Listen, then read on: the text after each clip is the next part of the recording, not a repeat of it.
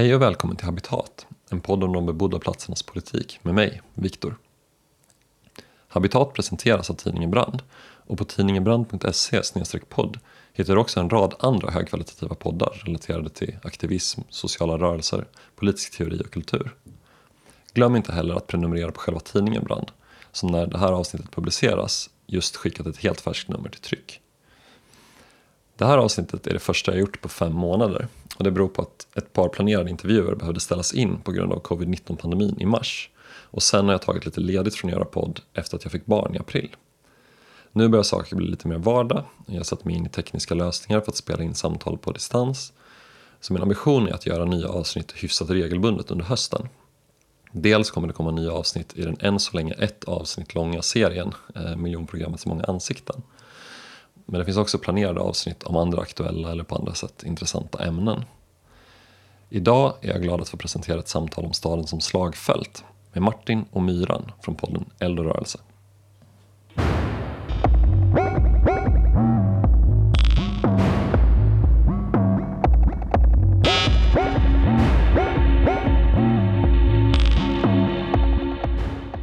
Okej, eh, varmt välkomna tillbaka till Habitat och särskilt välkomna till er då, Martin och Myran eh, från podden Eld och rörelse som man kan höra på Radio åt alla. Eh, ett poddflöde som också finns på, precis som Habitat på eh, tidningen Brands poddflöde men också på alla andra stora plattformar. Jag tänker att er podd är mycket större än vad Habitat är. Eh, så det är bra för mig att ha med er, tänker jag, att jag får liksom, kanske kan få några av era lyssnare. Tack så mycket för att vi får vara här. Eh, och vi är inte särskilt stor podd, så det, det är nog bra för alla att bara hjälpas åt och eh, kort intervjua varandra, tror jag. Ja, tack så jättemycket för att vara med. Spännande att göra en collab, som influencerna säger. Ja, och om jag skulle säga något om eld och rörelse så skulle jag säga att det är en podd som i huvudsak på något sätt har, har ett tema som har att göra med typ krig och mm. väpnade konflikter. Men det är egentligen inte bara det heller. Liksom. Hur, skulle ni, hur skulle ni beskriva er podd? Den lökiga ingången är att säga att det är både eld, som är då MÖP-biten, och rörelse, som är de sociala rörelserna och liksom vänsterperspektivet. Liksom. Jag skulle säga att eh, om jag ville vara snäll mot vår podd så tänker jag att vi försöker analysera säkerhetspolitik och geopolitik ur ett vänsterperspektiv. Ja. Men det vi mest gör, det är ju att eh, prata om, om eh, balla krigskonflikter. Liksom. Så. Och sen så ibland så, så eh, gör vi någon smart eh, analys om saker. Men, eh, men oftast är det mest typ skratta ut och dåliga USA är. Så man gillar att höra den typen av grejer så får man jättegärna lyssna på vår podd. Yes, och det är väl lite det bland annat vi ska göra idag också, alltså kanske eventuellt skratta åt hur dåliga USA är på olika saker. Eh, men jag vill ju bjuda in er eh, mycket utifrån ni gjorde ett avsnitt ganska nyligen om konflikterna i Portland som har pågått här tidigare under året och man kan väl säga att de liksom våldsamma konflikterna i städer är ju verkligen ett tema för året i år. Mm, mm. Eh, det här är en podd om de bebodda platsernas politik och de bebodda platsernas politik har ju verkligen kretsat mycket mer kring våldsam konflikt i år än vad det kanske gjort på, på många år egentligen, eller sedan, sedan 2011 kanske. Det är ju flera aspekter av det som jag tänker att vi skulle kunna prata om, eh, men jag tänkte att det var kul att bjuda in just det för att också kunna ha ett lite mer just krigsföring, alltså lite mer militärt tema på det vi pratar om. Eh, just att försöka förstå på något sätt staden som krigsskådeplats, alltså mm. staden som slagfält. slagfält ja, precis. Mm. Ja. Så om jag börjar med, liksom med en fråga, så ni får svara på hur ni vill, men liksom vad, vad är urban krigsföring? Ja, om vi ska börja med, med terminologin då, så kan man väl säga att i, i svensk eh, militärterminologi så kallar man det för strid i bebyggelse. Och då är det ju det egentligen all, i, i alla typer av, av, av eh, krigsföring eller stridsföring som sker i ett bebyggt område. Men det är inte riktigt det vi ska prata om. Vi ska prata om den urbana konflikten. Det är något mer specifikt. Ett, ett samhälle som bara utgörs av eh, bebyggd terräng.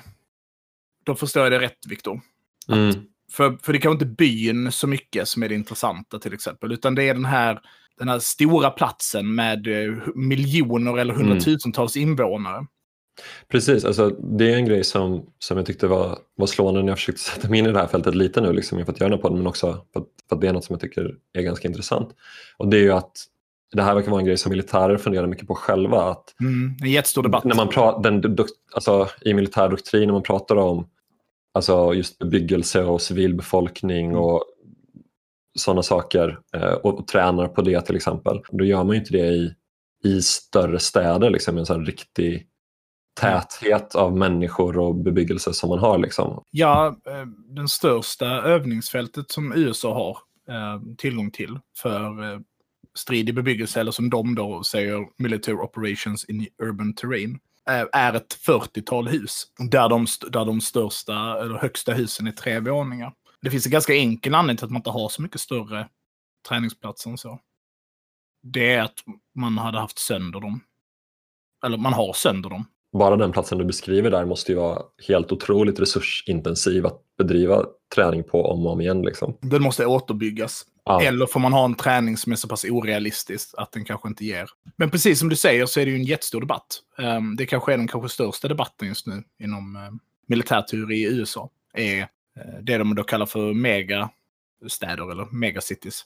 Och att USA inte är redo för att eh, bedriva krigsföring i den typen av eh, miljöer. Är anledningen till att det ser ut så då att vi fortfarande ser liksom en pågående urbanisering världen över och att städerna då blir hela tiden viktigare och viktigare som liksom det man faktiskt vill slåss om för att det är det som är ett land på något sätt, dess städer liksom. Så redan Clausewitz då, kul att vi så här tidigt i avsnittet, beskriver ju att, att städer då, vi, i vår podd, om man har lyssnat på den så är man nog bekant med uttrycket, men, men point of gravity. Alltså redan Clausewitz pratar om att Men, städer... för, förlåt, men Clausewitz, för den som inte är van eldorado-lyssnare, vem är Clausewitz? Han är, den, han är den europeiska Sun kan man väl säga då. Han är liksom uppfinnaren av västerländsk eh, militärteori, eller liksom någon typ av fader. Vad Freud är för psykologin. Han skriver en bok, eller det publiceras en bok post mortem som heter Om krig. Och det är liksom, i princip alla militära eh, skrifter refererar till den. Men redan han, han utan att djupdyka i Clausewitz, men, men så säger han att krig går ut på att hitta fiendens eh, point of gravity, alltså tyngdpunkt, och slå sönder den. Och slår man sönder den så vinner man kriget. Och, och det går att förstå på en, en taktisk nivå, alltså eh, hitta fiendens tyngdpunkt på slagfältet, slå sönder den så vinner du slaget. Och det går att förstå på, på en strategisk nivå. Hitta nationens point of gravity och slå sönder den. Och Clausewitz skriver liksom själv att att städer är ofta tyngdpunkten. Då framförallt huvudstaden. Och, och det är mm, Kartago, Rom, Berlin. Man, man kan ju se liksom, man kan se den poängen. Det gör ju att den urbana miljön, det är ju en, en förklaring i det, det konventionella kriget, för det ska vi säga att det är det vi pratar om, om nu. Så är ju liksom, staden är ju, är ju typexemplet. Tar man Bagdad, då har liksom Saddam fallit. Och det gör ju att, att staden alltid är en, är en otroligt viktig, viktig punkt i, i krigsföring generellt. Mm, precis, och på, på det sättet kan man ju säga att den väl alltid har varit en viktig plats med. Alltså det är inte så att vi har haft krig utan att erövra städer, att belägra städer och så vidare. Det, är, det vi pratar om idag, det är ju ändå någonting lite annorlunda, eller hur? Eller att Mm. En sak är ju att liksom ta staden, en annan sak är ju att strida i den. Mm. Då är ju frågan så, men varför tror alla att de här megastäderna eller den urbana terrängen kommer att vara framtidens slagfält? Och det är ju så för att det sker en extremt snabb urbaniseringsprocess. Och kriget i sig är en av de mest pådrivande faktorerna för Mm. den urbaniseringsprocessen. Vilket ju är spännande då. Flyktingströmmar leds till urbana territorier. Den globala kapitalismen gör att kuststäderna eh, blir liksom eh, viktiga. Det är kuststäder som, som sväller och blir megastäder. Och klimatförändringar slår sönder jordbruk och tvingar in folk i staden. Precis, vi har ju en fruktansvärt snabb urbanisering i städer som varit krigsdrabbade under lång tid. Alltså om man tittar på Eh, Demokratiska republiken Kongo till exempel, alltså den gamla belgiska kolonin där de har varit i princip kontinuerligt krigshärjad sedan 97. eh, 98 där ungefär. Och år 2005 så hade Kinshasa, huvudstaden, mellan 5 och 7 miljoner invånare. 2017 var man uppe på 12 miljoner invånare. Och det är ungefär 400 000 flyktingar varje år som kommer från eh, krigsområdena i östra Kongo till Kinshasa enligt FN. Det är ju fruktansvärt snabb utveckling, fruktansvärt våldsam utveckling, inte bara i bemärkelsen att man drivs våldsamt ifrån sitt hem utan det är ju en väldigt våldsam omformning av, av Kinshasa också. Liksom. Det blir ju bägge ändarna på något sätt. Ja, och så parallellt med det så ser vi också att hur västs eh, mindre fokus på att ha egen produktion av varor till exempel pådriver ju också en urbaniseringsprocess för att man, ja men Tokyo är väl en relativt lugn och ordnad stad. Jämfört med Malmö till exempel tror jag Tokyo har relativt lite brottslighet. Eh, Malmö som jag sitter i idag. Mm. Och, och tänka sig en situation där det blir en militär konflikt där Tokyo skulle vara inblandad. Eh, vad är det, 11 miljoner invånare i Tokyo? Eller är det, är det mer? Jag, jag tror att i det större metropolområdet i Tokyo och Yokohama så är det väl ungefär 30 eh, miljoner. 35,7 miljoner. Ja. Det är inte bara en process som sker i eh, globala syd till följd av krig, utan det är även en, en, en generell samhällelig process. Mm. Och att städer också blir möjliga, det blir väldigt eh, snabbt, men att städer också blir möjliga att sitta ihop trots sin storlek. Med hjälp av informationsteknik och så vidare. Alltså, det har ju varit ett gäng väldigt uppmärksammade strider om städer de senaste åren. Alltså även om man backar lite har det ju varit. Alltså om man tittar på konflikterna i Tjetjenien exempelvis på 90-talet. Eh, om man tittar på Irakkriget, alltså första invasionen där med Fallujah eller, eller så, så, så är det också exempel. Men nu den absolut senaste tiden har det verkligen varit några som varit väldigt uppmärksammade. Jag tänker på striderna om Kobane eh, och mm. senare striden om Raqqa i, i kriget mot IS. Eh, striden om Mosul mm hur skiljer sig de striderna från, från andra former av krigsföring? Ja, om man har lyssnat på Eldorörelse, ska jag försöka sluta referera till den, så brukar jag prata om att, om att staden är det demokratiska slagfältet.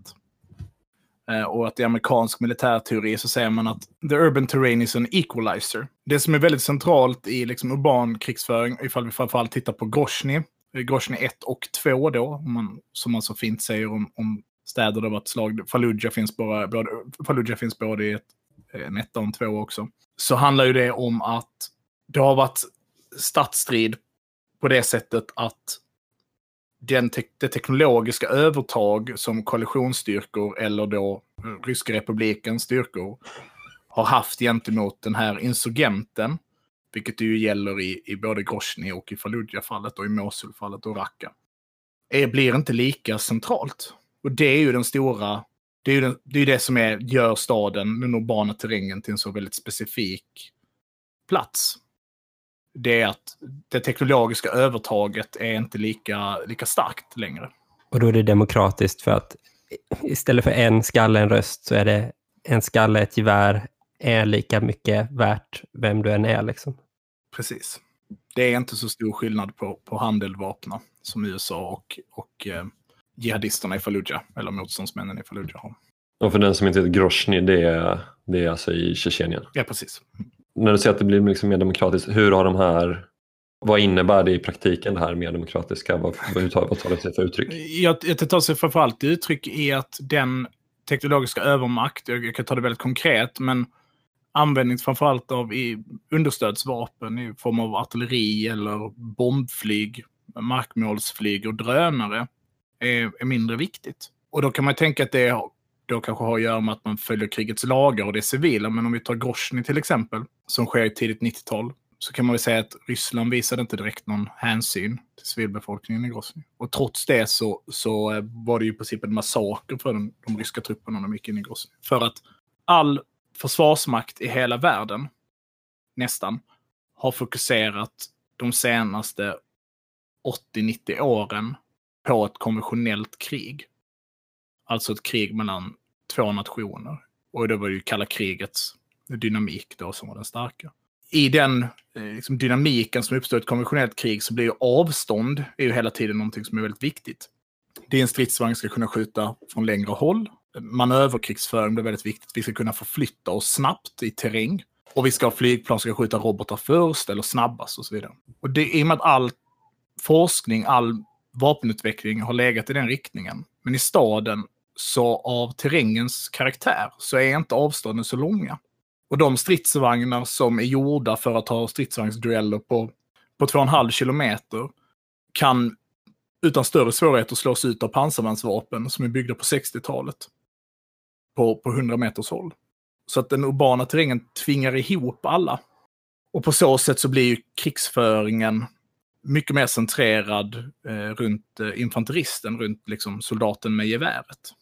Det här är något som man liksom, säger du, liksom, en stor debatt som finns eh, och det här är ett problem som man har identifierat då från de militära stormakterna, att det, det blir svårt att vinna mot en teknologiskt väldigt underlägsen fiende i Fallujah exempelvis.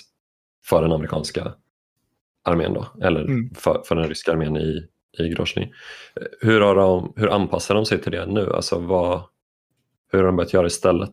Jag tänker också på några som hållit på med det här väldigt mycket i Israel. Mm, ja, de är väldigt duktiga. Um... De, alltså, I Jerusalem och i Gaza framförallt, men alltså, jag antar i andra palestinska städer också, men där attackerar de ju folk utan någon större respekt för krigslagar ganska mycket och ganska ofta. Liksom. Vad är det för tekniker de har utvecklat? Alltså hur, hur har de anpassat sig? Så jag tänker just i, i fallet Gaza då, eh, så blir ju det lite specifikt för att Israels mål, nu kan jag väl bara säga det nu för nu kommer jag prata om Israel eller IDF då, Israel Defense Forces på ett lite konstigt sätt. Men jag är en stor kritiker mot, mot Israel. Jag önskar ett, ett fritt Palestina och, och fred i Mellanöstern. Så. Israel är duktiga på att slåss i, i bebyggd terräng. Det råder det ingen tvekan om. Men samtidigt ska vi komma ihåg att Israel aldrig har gjort ett försök att ta Gaza. Vilket ju är någonting annat. Utan det Israel håller på med är ju egentligen en belägring. Någon sorts polisagerande, polisiärt agerande också väl? Att man liksom gör specifika ordningsupprätthållande aktioner där man straffar eller liksom så enskilda mm.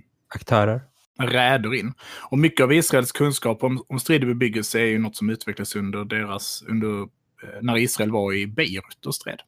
Mm -hmm. Att eh, där fick de dra många lärdomar väldigt snabbt. Bland annat på hur man samverkar mellan stridsfordon och eh, flyg och artilleri. Men jag tror att det man är ute efter framförallt som ju alla egentligen försvarsmakter idag är väldigt eh, på det klara med är ju till exempel att Israel tidigt var ute med att man aldrig skulle använda gator. Det är väl här är klassiska referensen till de här franska filosoferna kom in då. Deleuze då, man, precis. Man ska tänka bort... Eh... Det räfflade rummet ja, va? precis. Så då gör man helt enkelt så att om man ska ta sig från punkt A till punkt B, då använder man släggor, spett, riktad sprängverkan och sen spränger man sig fram eh, genom husen. Och, och, det skulle jag säga idag är helt standard. Alltså det är så, det är så man utbildar sina trupper. Eh, att göra ifall du läser till exempel eh, amerikanska manualen för plutonstridsföring i bebyggelse så eh, undviks dörrar. Dörrar kan vara försåtsminerade, så därför vill man inte gå in genom dem. Du vill inte röra dig längs vägarna för att vägar skapar det man då kallar för killzones eller liksom eldgivningsfält där du kan centrera eld du, du kan hamna helt enkelt i bakhåll i städerna. Så därför rör du dig fritt i staden genom att ta dig fram genom ja, husväggar. Och då ska du med införstått i att då är det ju civila i de här husen också. Som du då sätter handklovar på i bästa fall och en, en huva och sen så låser du in dem i ett rum och sen går du vidare till nästa. Det är ju något som, alltså det, du nämnde ju det innan det här med eh, krigslagar och sådär. Alltså väldigt mycket av den internationella humanitära rätten är ju grundad i eh, just det konventionella kriget. Det är ju det den, den verkligen utgår från. Jag har inte riktigt klart för mig, det har ni kanske bättre koll på, liksom hur mycket till exempel NATO-förband verkligen försöker följa den internationella humanitära lagen. Eh, jag antar att det ändå är någonting man delvis försöker göra. Det finns väl rätt mycket olika instanser som observerar sånt också. Ja. Vad säger de, de aktörerna som försöker skydda krigslagarna? Eller man ska säga? hur förhåller de sig till krig i, i städer? Nej men är, du får inte, du får liksom inte bomba städer där det finns civila i. Så enkelt är det liksom. Men på grund av att alla de rör ju sig till någon typ av vad de kallar för illegala kombatanter så för det första gäller inte krigets lagar då riktigt på det sättet. Men det är ju också så att i praktiken så sätts ju de flesta krigslagar ur spel ifall din motståndare inte följer dem. Så att om du har en situation där, Eh, om vi ska ta IS då som exempel, men vi kan ta Hamas också ifall vi vill göra det mer politiskt komplicerat. Eller PFLP eller vem som helst. Så är det ju så att om du, om du, om du bedriver strid från eh, områden där civila är, där det finns civila, så begår, är du också skyldig till krigsbrott. I den mening att du drar in dem i kriget. Men, men sen är det som vi tar Fallujah till exempel, så gjorde väl USA så här. Man får lämna Fallujah nu och sen så satte de väl en lucka av tid när man fick gå ut ur staden. Och, och då skulle de bussa iväg folk därifrån. För kriget börjar klockan ett liksom. Och har du inte lämnat då, ja då är du där. Okej. Okay. Och då, då bara körde de liksom? Ja, men då är det ju samtidigt då, så det är ju inte att man, man mattbombar inte. Utan då hamnar man i så här, ja nej okej, men då ska, vi, då ska vi attackera specifika positioner där fienden eh, befinner sig. Så då har man spaning och så hittar man en byggnad och i den byggnaden så, vi tar som ett exempel, så finns det ett kulsprutenäste. Då ska vi sluta här kulsprutenästet, för där finns ju uppenbart en fiende. Och då skjuter man en robot som träffar specifikt i huset, om man inte missar då, ska sägas. Och kulsprutenästet skjuts ut, men man skjuter en jävla Maverick eller någonting, så den blåser ut två våningar neråt och där finns det civila. Det stora problemet är att de är där till att börja med. alltså i Fallujah, vad fan har USA där att göra? Eh, men, men, liksom, om du tänker, ja men liksom, det blir ju någonstans på den nivån. Men om du, om vi kan ta slaget om Hue istället. Det fanns massor av civila i Hue. I Vietnamkriget? Ja, precis. Alltså. Eh, under ja. Tet-offensiven. Men det var, det var ett krig det, det, är ju, det är jättesvårt för, för liksom hur man ska förhålla sig till det här. Problemet är väl att de är där. Men om vi tar Raqqa då som ett, ett, ett, ett annat exempel. Så ja, det var ju massa civilister som användes som mänskliga sköldar i princip. Alltså till stor del då frivilliga medlemmar av Islamiska staten, av kalifatet som befann sig i Raqqa. Eh, och där bombade man ju extremt hårt. Eh, även om man då använde precisionsvapen som man då säger.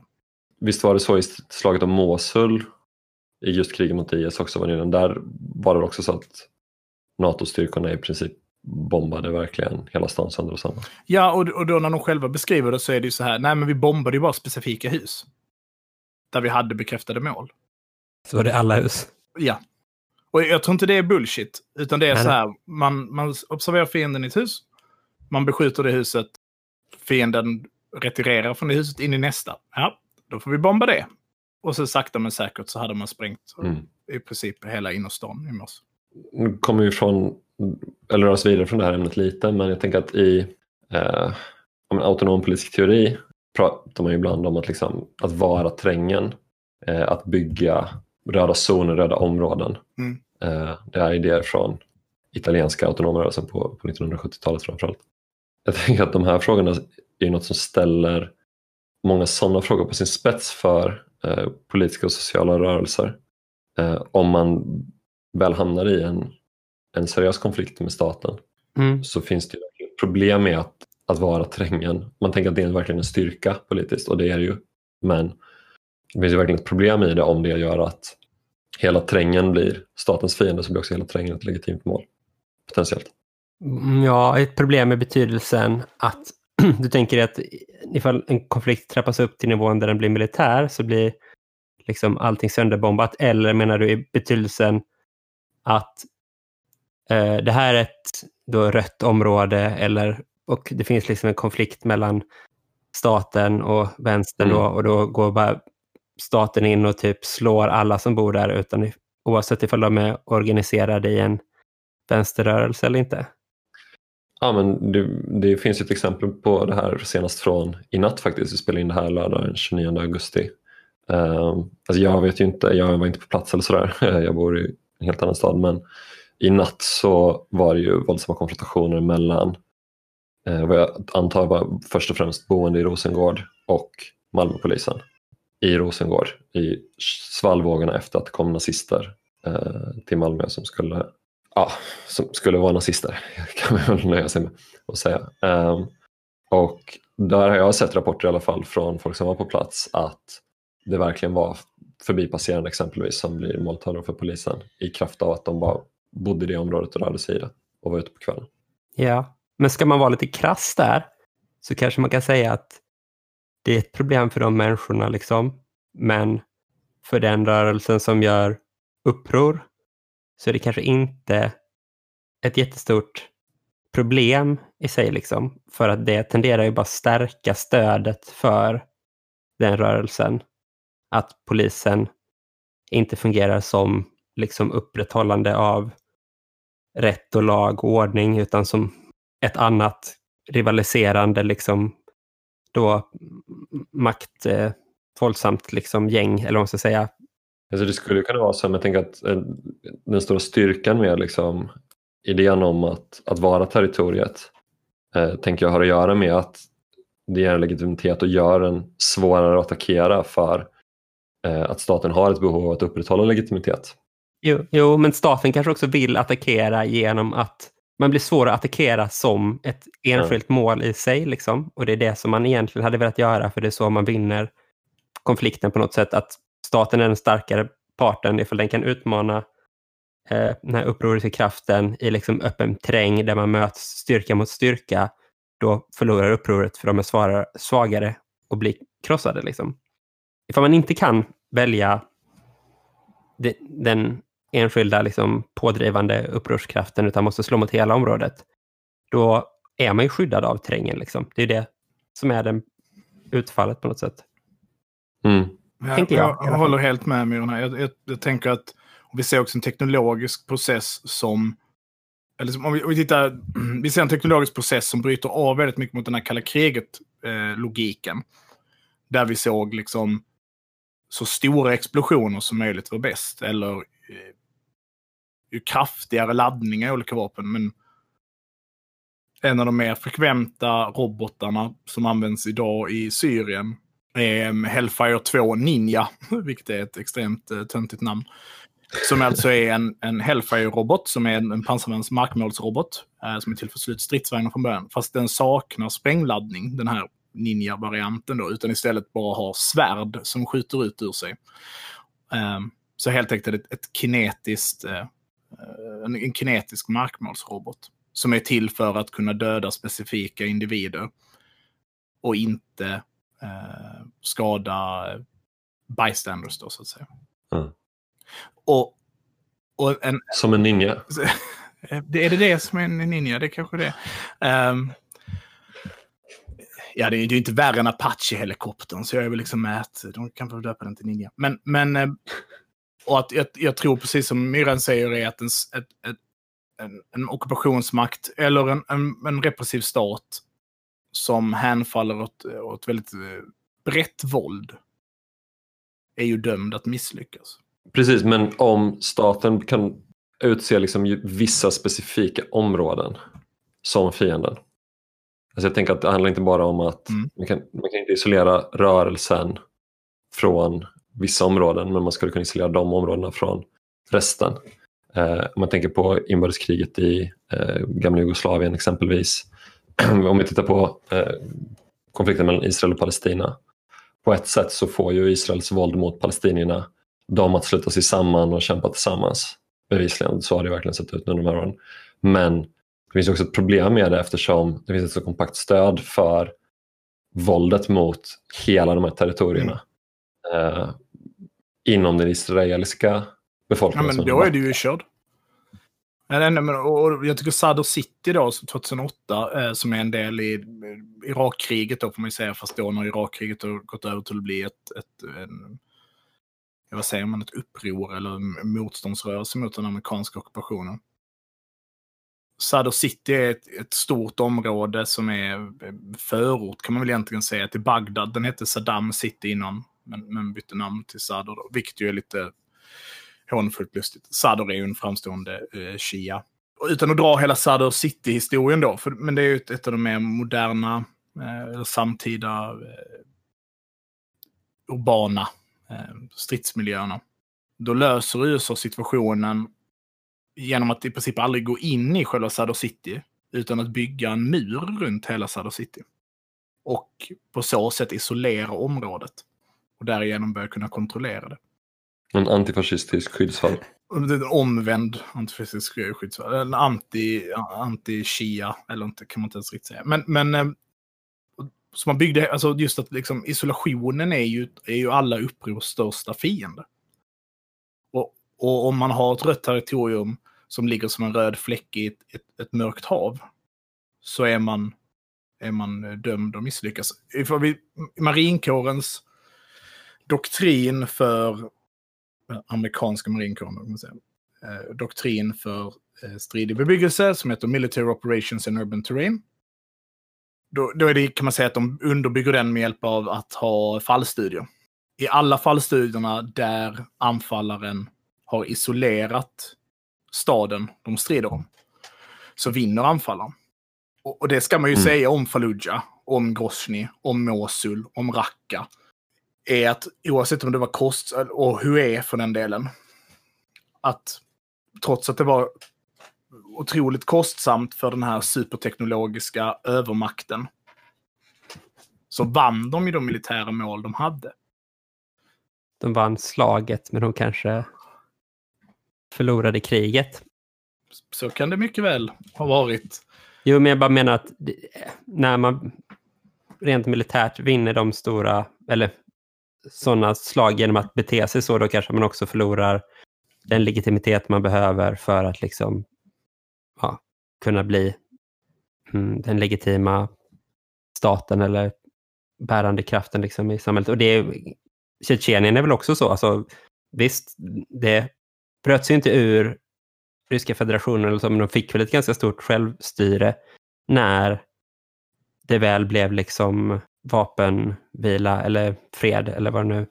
Det, det som händer är väl att en del i en liksom familj eller vad heter det, klan eller vad det nu är, tog väl liksom, gick med på att göra en deal med staten och blev de som blev makthavare. Liksom. Är det inte någon sån?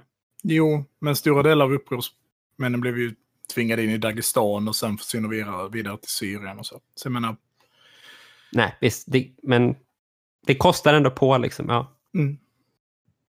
Jag tänker också, din fråga Viktor, om liksom hur man ska tänka på det för rörelsers skull och vad problemet är. Jag tänker, man får också på något sätt se att det är skillnader liksom mellan att vara en rörelse eller kraft eller vad det nu är som direkt utmanar om makten liksom militärt och att man militärt försöker ta över en stad och så liksom. Eh, eller då att på något sätt bygga en dubbelmakt. Att det kanske är som en förberedelse, ett steg upp mot att göra det här utmanandet på riktigt, men det är ju ändå så bara en dubbelmakt än så länge. Liksom.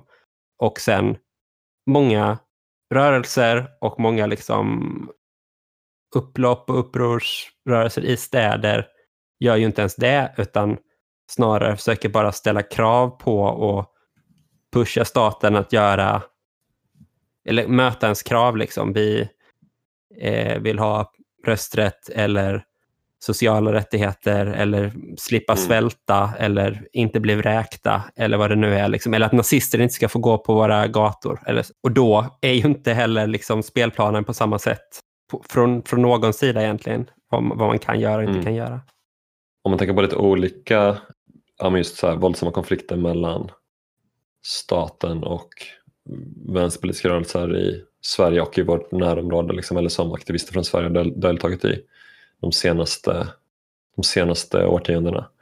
Eh, då är det ganska tydligt att när det har handlat mer just om alltså något annat sånt allmänt krav, liksom, alternativt när det varit eh, de här, alltså så här upplopp som inte varit tydligt riktade mot eh, något tydligt krav alls mer utan kanske bara är en direkt med polisen för att man bor på ett visst område och är ständigt trakasserad som Husbykravallerna 2013 eller, eller sådär.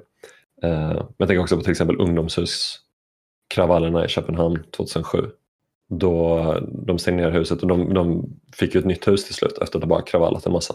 Så fick de ett nytt hus för att till slut så tyckte Köpenhamn bara att det inte var värt det med mer kravaller. Men när man har ett mer omedelbart mål som man vill vinna här och nu Som typ stoppa matchen-demonstrationen 2009 i Malmö eller här, att stänga ner, stoppa toppmöten överlag. Det har ju aldrig lyckats. Alltså när man försöker övervinna, övervinna polisen på något sätt mm. på plats. Det har ju aldrig, det finns ju nästan inga exempel på det. Men det är ju någonting som faktiskt har förändrats nu det här senaste året i USA. Där man faktiskt ser demonstranter, aktivister vinna mot poliserna på gatorna. Liksom. Och det är ju någonting som jag inte kan minnas har hänt i ett land mer jämförbart med Sverige liksom, eh, sen jag började läsa nyheterna. Men det är också lite så, vad, vad betyder vinna mot polisen då? Alltså i, i den ja. enskilda situationen, det händer ju i Sverige också, att liksom en, de gör en batongvåg men får vända för att de får gatsten på sig. Liksom. Det, det, Göteborg. ganska nyligt i tid. Liksom. Vad sa du? Göteborg till exempel. Ja. Mm. Eh, men okej, okay, men man kan kanske ta ett område och hålla ute polisen därifrån en längre tid. Det är ju väldigt ovanligt. Men, ja, men det var väl de här stora ockupationerna av kvarter i Köpenhamn på typ 80-talet eller någonting. Det är väl lite mer åt det och så då. Men även då så håller det ju inte liksom hur länge som helst för då har man ju liksom på något sätt vunnit över staten och det tror jag inte mm. kommer, kommer inte bli fallet i USA heller. Utan det är väl mer så att den rörelsen kan användas för att trycka fram politiska förändringar där man kanske då mm. möjligtvis då att omorganisera polisen med den här defound the police-rörelsen. Liksom. Det har de ju verkligen lyckats med. Alltså, ja, det är ju krav som har lyfts från aktivister i hur länge som helst eh, men så plötsligt så bränner man en polisstation och då får man igenom allting. Ja, för det är det som är skillnaden då, på, om man ska gå vidare till någon typ av eh, counterinsurgency-diskussion. Liksom. Det är det som skiljer mm, ett, ett uppror då, eller en insurrektion mm, från kriminell verksamhet, generell kriminell verksamhet, är ju att insurgenten är ju någon du måste förhandla med.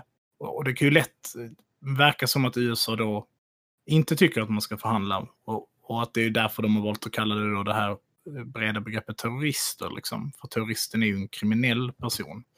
Det är ju inte en upprors... Eh, det är inte en insurgent, utan en terrorist är ju en, är en kriminell. Så att jag tänker att man hamnar i den situationen där man måste börja ge eftergifter för att, för att stävja en, en, en, en rörelse eh, från dens våldsamhet. Så kan man ju prata om det på något sätt som en, som en insurrektion. Och det tror jag absolut att de har lyckats med i USA. Jag tänker ni är det stora liksom, problemet för sociala rörelser med staden som eh, en eh, plats för demonstrationer, aktioner eh, där man riskerar att hamna i konfrontation med polis eller eh, pseudomilitära polisstyrkor eller rent av rena militära styrkor som i USA nu nyligen. Alltså ett stort problem är såklart att man har ett mindre våldskapital och alltid kommer ha det på något sätt. Eller alltid, men ja, det är utgångsläget. Jag tror att konkret när man kollar på många rörelser hur de beter sig så, så är ett problem att man har svårt att mm, styra vad man håller på med själv på något sätt. Att man eh, följer ritualiserade liksom, beteenden och eh, gör som man alltid gjort och som man tror att man måste göra. Och eh, istället för att liksom utnyttja alla de möjligheter och öppningar som finns i den urbana miljön.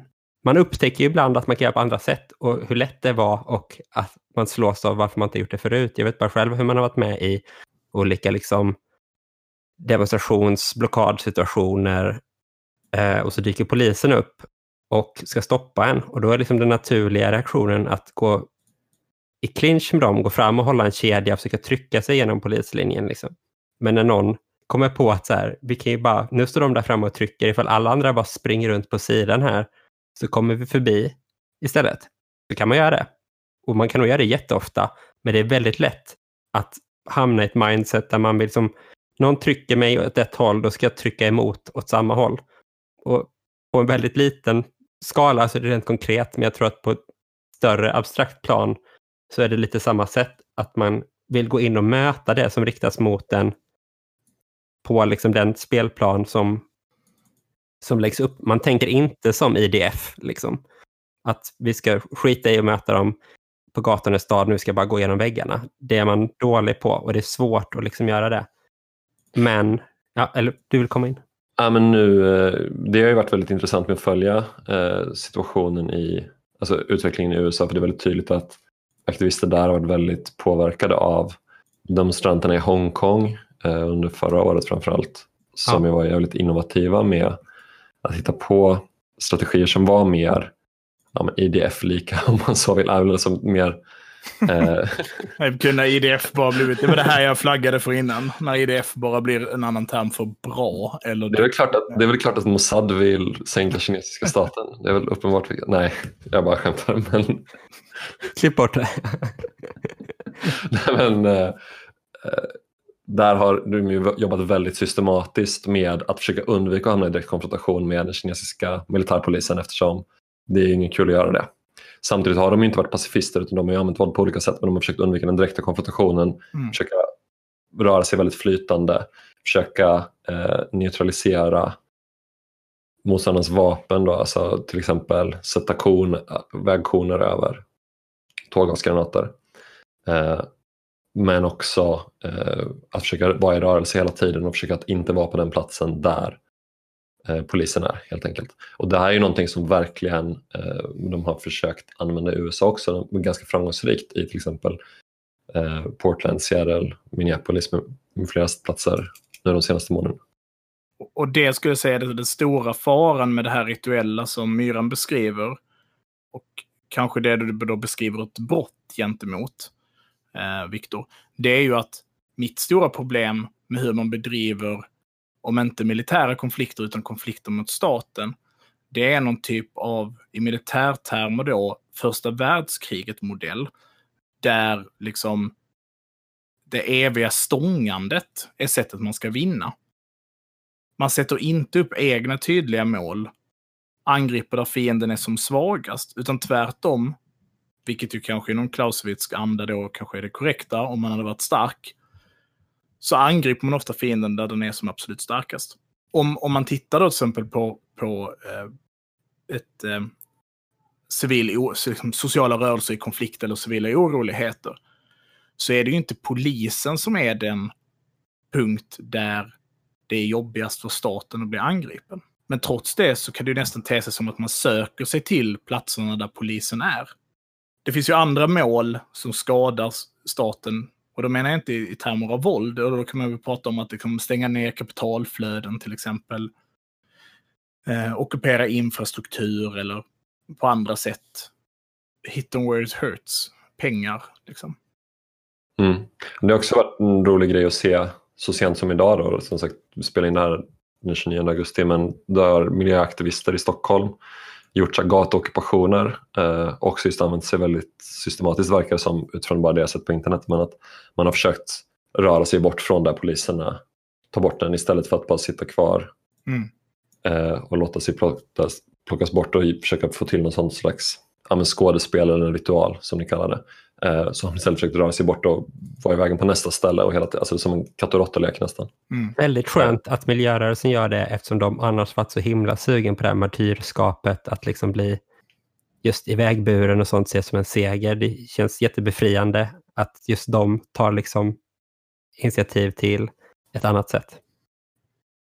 Det blir tydligt att det blir stora problem eh, att hantera det här för att frågan är liksom vem är det som ska fatta någon typ av beslut som ska påverka det. Sen är det klart att de har ett ganska diffust krav då om liksom att utlysa ett klimatnödläge, tror jag det var, eh, de var ute efter idag. Men det är ändå, det är ändå något som staten måste förhålla sig till på ett helt annat sätt, tänker jag.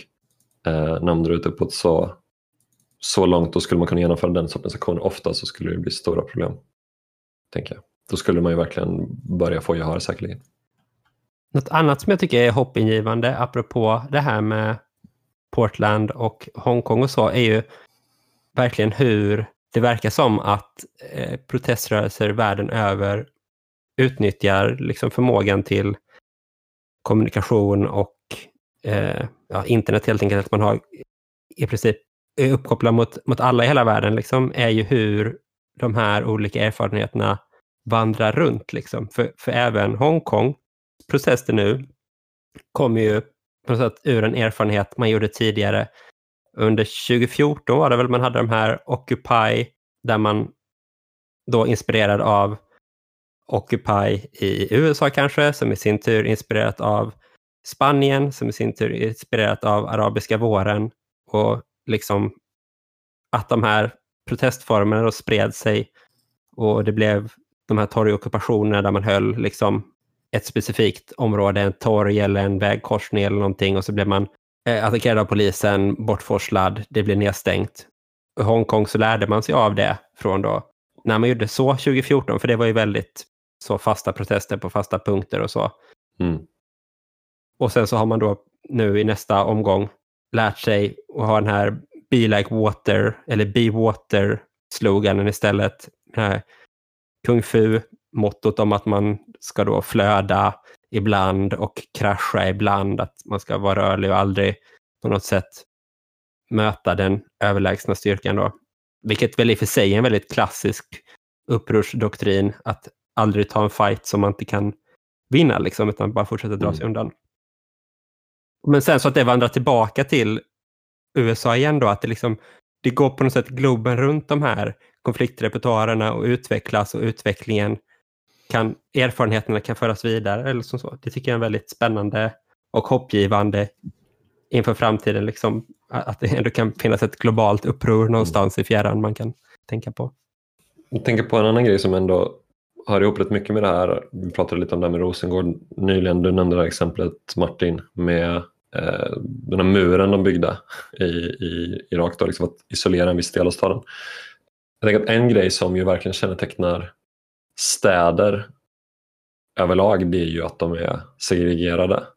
Eh, väldigt uppdelade på olika sätt. De är ju inte bara uppdelade och segregerade. Det, ibland bygger man en mur och då blir de ju verkligen det fysiskt men det är ju också en plats där, där folk flödar genom områden som de egentligen inte hör till eller där gränserna ofta ändå är diffusa på något sätt eh, mellan de här områdena.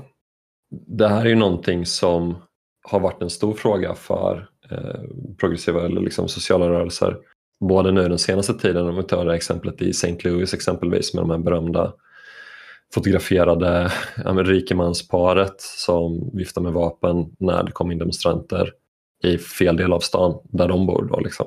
Men jag tänker också att det kan ha med liksom större och svårare splittringar att göra på något sätt. Om man tänker, du nämnde Nordirland innan. Man tänker liksom Belfast under the troubles där du har ja, men det är mer eller mindre ett inbördeskrig fast det också är det är också en konflikt mellan liksom en, en väpnad politisk rörelse och den brittiska staten men det är också på många sätt en konflikt mellan befolkningarna i de olika delarna av staden, då, liksom protestanter och katoliker. Mm. Vad tänker ni om den delade staden som, ett, liksom, som krigsskådesplats men också som ett problem eller en möjlighet för politisk rörelse? Jag tror, att, jag, jag, tror att det som är tydligt med liksom den här urbaniseringsprocessen som sker och det man pratar om i termer av megastäder då, eller megacities. Jag ska bara flika in här att jag kanske får bryta om ett tag för någon verkar ha tänt eld på en grundskola här i närheten. Eh, just nu så det börjar lukta ganska mycket rök här där jag sitter och spelar in. Um, live från Malmö. Um, Eh, jag läser på de nyheterna samtidigt. Men om, om, man tar den här, de här megastäderna och den stora urbaniseringsprocessen som sker så tror jag att det är viktigt att förstå den processen som att det som sker är ju inte på något sätt en jämlik stadsbild. Det är inga jämlika städer som växer fram. Utan det blir ju precis som staden alltid har varit, fast det kanske är mer extrem. Där vi ser hela, liksom, hela samhället i ett, pressas ihop till en plats. Dubai till exempel, liksom med kåkstäder bredvid skyskrapor i, i stål och glas. Och, men bara liksom New York eh, och så vidare, där man kan liksom ha tredje världen-fattigdom bredvid Wall Street. Så att de här delade städerna är ju snarare att de här städerna kommer bli stadsstater i någon mening. Alltså de kommer bli hela nationer i sig. Och den här urbana krigsföringen man pratar om i de här moderna eh, megastäderna handlar ju om militära operationer i delar av dem. På samma sätt som Sadr City är ju en specifik del av Bagdad. Det är inte hela Bagdad, utan det är en specifik del av Bagdad som ska isoleras från den övriga. Och det tänker jag handlar om att, att eh, både då att det är viktigt att inte låta sig bli isolerad och, och kanske då mer tänka på att det att sättet att undvika att bli isolerad i staden är att ha sina kontakter ut på landsbygden. Om jag ska ta ett exempel på det, om man fortsätter referera till olika militära händelser, så kan man ju titta på till exempel hur al-Qaida tänkte när de skulle ta Bagdad. Eller egentligen som al-Qaida i Irak då, det som senare blev IS. Deras plan på att ta Bagdad handlade inte om att ta faktiska Bagdad, utan att ta alla städer och byar runt omkring. För gjorde man det så kunde man också börja kontrollera människorna i Bagdad. På grund av inflyttningsprocesserna som sker så är många har sin familj och släkt i industriorter utanför och i Bagdad då i liksom mindre samhällen runt omkring. Och låt säga att du kommer från eh, Dalby och har flyttat till Malmö. Om en politisk rörelse skulle kontrollera Dalby så på grund av informationstekniken idag och det nära liksom genom telefoner, och sms och Facebook och allting, så är ju inte det faktiska avståndet så långt. Och sitter din mamma i, i Dalby, det är ett väldigt konstigt exempel det här, men din mamma i Dalby, så innebär det att sitta i Dalby innebär också att du har direktkontakt in i staden Malmö. Bryta isoleringen av en stad kan ju göras inte genom att ha kontakt med de andra områdena i städerna, utan de har kontakter ut ur städerna. Och det är väl IRA ett ganska bra exempel på. Kan du, hur tänker du att IRA var ett bra exempel på det? Vad var det de gjorde? De hade ju både kontakterna liksom till de eh, ut på landsbygden, deras starkaste områden är Sofamar till exempel och så vidare. Men mm. också i förlängningen till eh, republiken Irland över gränsen. Och kunde Just ha det. flöden liksom. Så. Det är på ett sätt den gamla maoistiska doktrinen om att omringa städerna. Mm. Vad var din fråga Viktor? Var det hur liksom delningen av städer? Jag tänker att den här, just liksom hur segregerade och delade städerna är. Jag tänker att det skapar både problem och möjligheter ja. för rörelser eh, när det gäller att på något sätt försöka få en fördel i den kamp ojämna kampen. Jag tror, att vi kommer, jag tror att vi kommer se städer som i princip eh, blir liksom failed states i sig själva. Eller som alltså därigenom bryter sig ur, eh, ur nationen de befinner sig i.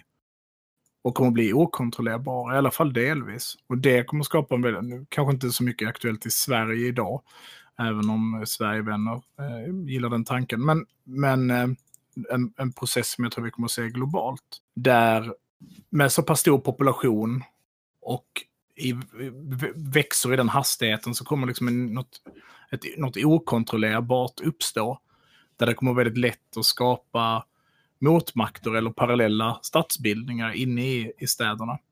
Ja, men det tänker jag, det har, det har väl funnits också liksom med områden som man inte kan gå in i och så. Men med det, jag inte, annars är det inte helt nytt. Liksom. Alltså ifall vi tänker eh, Hamburg under Nazityskland så var väl det så mm. här, det fanns områden nazisterna aldrig riktigt tog, Altona och så liksom. Som mm. var liksom röda fästen in i det sista på något sätt. Så men, den processen är väl inte helt ny heller. Jag tänker att det, i uppdelningen så ligger väl en styrka i att det är lättare att på något sätt göra ett område till ett rött område eh, ifall man är vänster då, eller till ett kriminellt område ifall man är ett kriminellt gäng eller till vilken rörelse det nu må vara som liksom så ifall det är begränsat så att då kan man ju ett, ett litet steg för att ta över någonting. Å andra sidan då ifall, som vi pratade om innan, man vill inte kunna isoleras och eh, attackeras isolerat, eh, självständigt så, eh, man säga, partikulärt, liksom, då vill man väl överkomma den här uppdelningen av staden och ja, länka samman olika delar och så. Och jag tänker att ifall man bara tänker på vad som så här är hälsosamt för människor att bo i, förstått städer, så är väl det osegregerade städer. Det får man väl ändå tänka att det är som en vänsterrörelse har man ett mål om att ha liksom så väl fungerande städer som möjligt för att vi vanliga människor som bor i städerna ska kunna ha så bra liv som möjligt. Jag tänker vi kanske borde börja avrunda här då innan du kvävs av brandrök Martin. Men, Eh, men jag tänker om ni vill säga någonting mer för att avsluta liksom, utifrån de ämnen vi har pratat om här. Liksom, vad, vad skulle ni vilja säga till lyssnarna? Men jag tänker min vanliga brasklapp så här. Alla politiska rörelser drar sin kraft ur människorna runt omkring dem, av människorna liksom. Och att det när vi pratar om isolering som ett, en geografisk isolering så tror jag att man lika mycket behöver tänka på det som en mellanmänsklig isolering. Alla livskraftiga rörelser som har haft stor förändringspotential har varit svåra att utdefiniera. Och, och, det tror jag är väldigt viktigt att ta med sig, både om man tänker på det liksom ur ett liksom insurrektionellt perspektiv i termer av någon, någon typ av uppror, men också ur liksom politisk eh, verksamhet. Att gör det inte utdefinierbar. Simma som en fisk. Jag tänker att det, jag ändå tycker man ska ta de här, de här frågorna om hur man uppfinner sig själv som rörelse på nytt, hittar nya vägar, inte agera ritualiserat på samma sätt. Eh, man ska ta dem på allvar och man ska våga experimentera. Och jag kan känna att jag ångrar att jag inte har gjort det som aktivist. Liksom. Att man har alltid sagt, jo men nu ska vi ha ett torgmöte, eller nu ska rasisterna ha ett torgmöte, då ska vi ha en motdemonstration som ser ut som de alltid gör, liksom, istället för att pröva något helt annat och nytt. Liksom. Och att våga liksom eh, prata och tänka att man organiserar de här utvecklingarna, att det inte är något som bara kommer hända av sig själv spontant, utan att det är någonting man måste tänka igenom och eh, bestämma sig för. Och att jag tycker att man kan lära mycket av klimatrörelsen, till exempel ND Geländet, stora demonstrationerna i Tyskland. Just de är ju inte en urban miljö utan på landsbygden, men eh, ändå liksom nytänk och så. Och även då Extinction Rebellion och så i deras sätt att blockera i städer. För jag får säga något så. Ja, men jag får spinna vidare på det här, förlåt. Absolut. Ja, men då tänker jag precis, precis som du säger, eh, Myran, att om man då skulle översätta det i någon typ av militära termer, vilket jag, jag representerar ju trots allt eld i det här. Um, du gör gärna det, ja. Mm. Ja, så, ja, men det, ja, det. Inte med Nej, Då är det väl att liksom just överraskningsmomentet till exempel är en, en force multiplier, liksom en, en kraftförstärkare. Och att, och att liksom våga försöka tänka vad är det vi faktiskt vill? Och vilka vägar finns det för att uppnå det? Och börja i den änden. Att börja med att säga så. Vad är målet med det vi ska göra? Och att börja alla politiska samtal i den änden. Och, och det, för att knyta då tillbaka hur det konkret har att göra med det vi pratar om nu. Så är det ju så att första gången man går in i Fallujah, när USA går in i Fallujah, så gör man det i princip som en hämndaktion för att eh, insurgenterna i Fallujah har eh, lynchat en, en Blackwater-soldat och hängt honom på en bro. Eh, och då ska man liksom starta, man har ingen egentlig anledning att vara där, man vet inte vad man gör där och därför går det också åt helvete. Man är reaktiv och utan mål. Och då brukar saker och ting gå åt helvete, oavsett om det är politik eller ett eh, slagfält. Jag tänker att det är väldigt bra ord att sluta på. Eh, tack så jättemycket för att ni eh, tog er tid, att ni ville vara med. Lyssna, alla ni lyssnare, lyssna på eh, Eld och rörelse på Radio åt alla som man hittar på tidningenbrand.se podd men också på alla de stora poddplattformarna vilka ni nu brukar använda. Tack så mycket för att vi fick komma. Vi hoppas kanske att du kan vara med i Eldrörelsen någon gång i framtiden. Superkul att vara med här.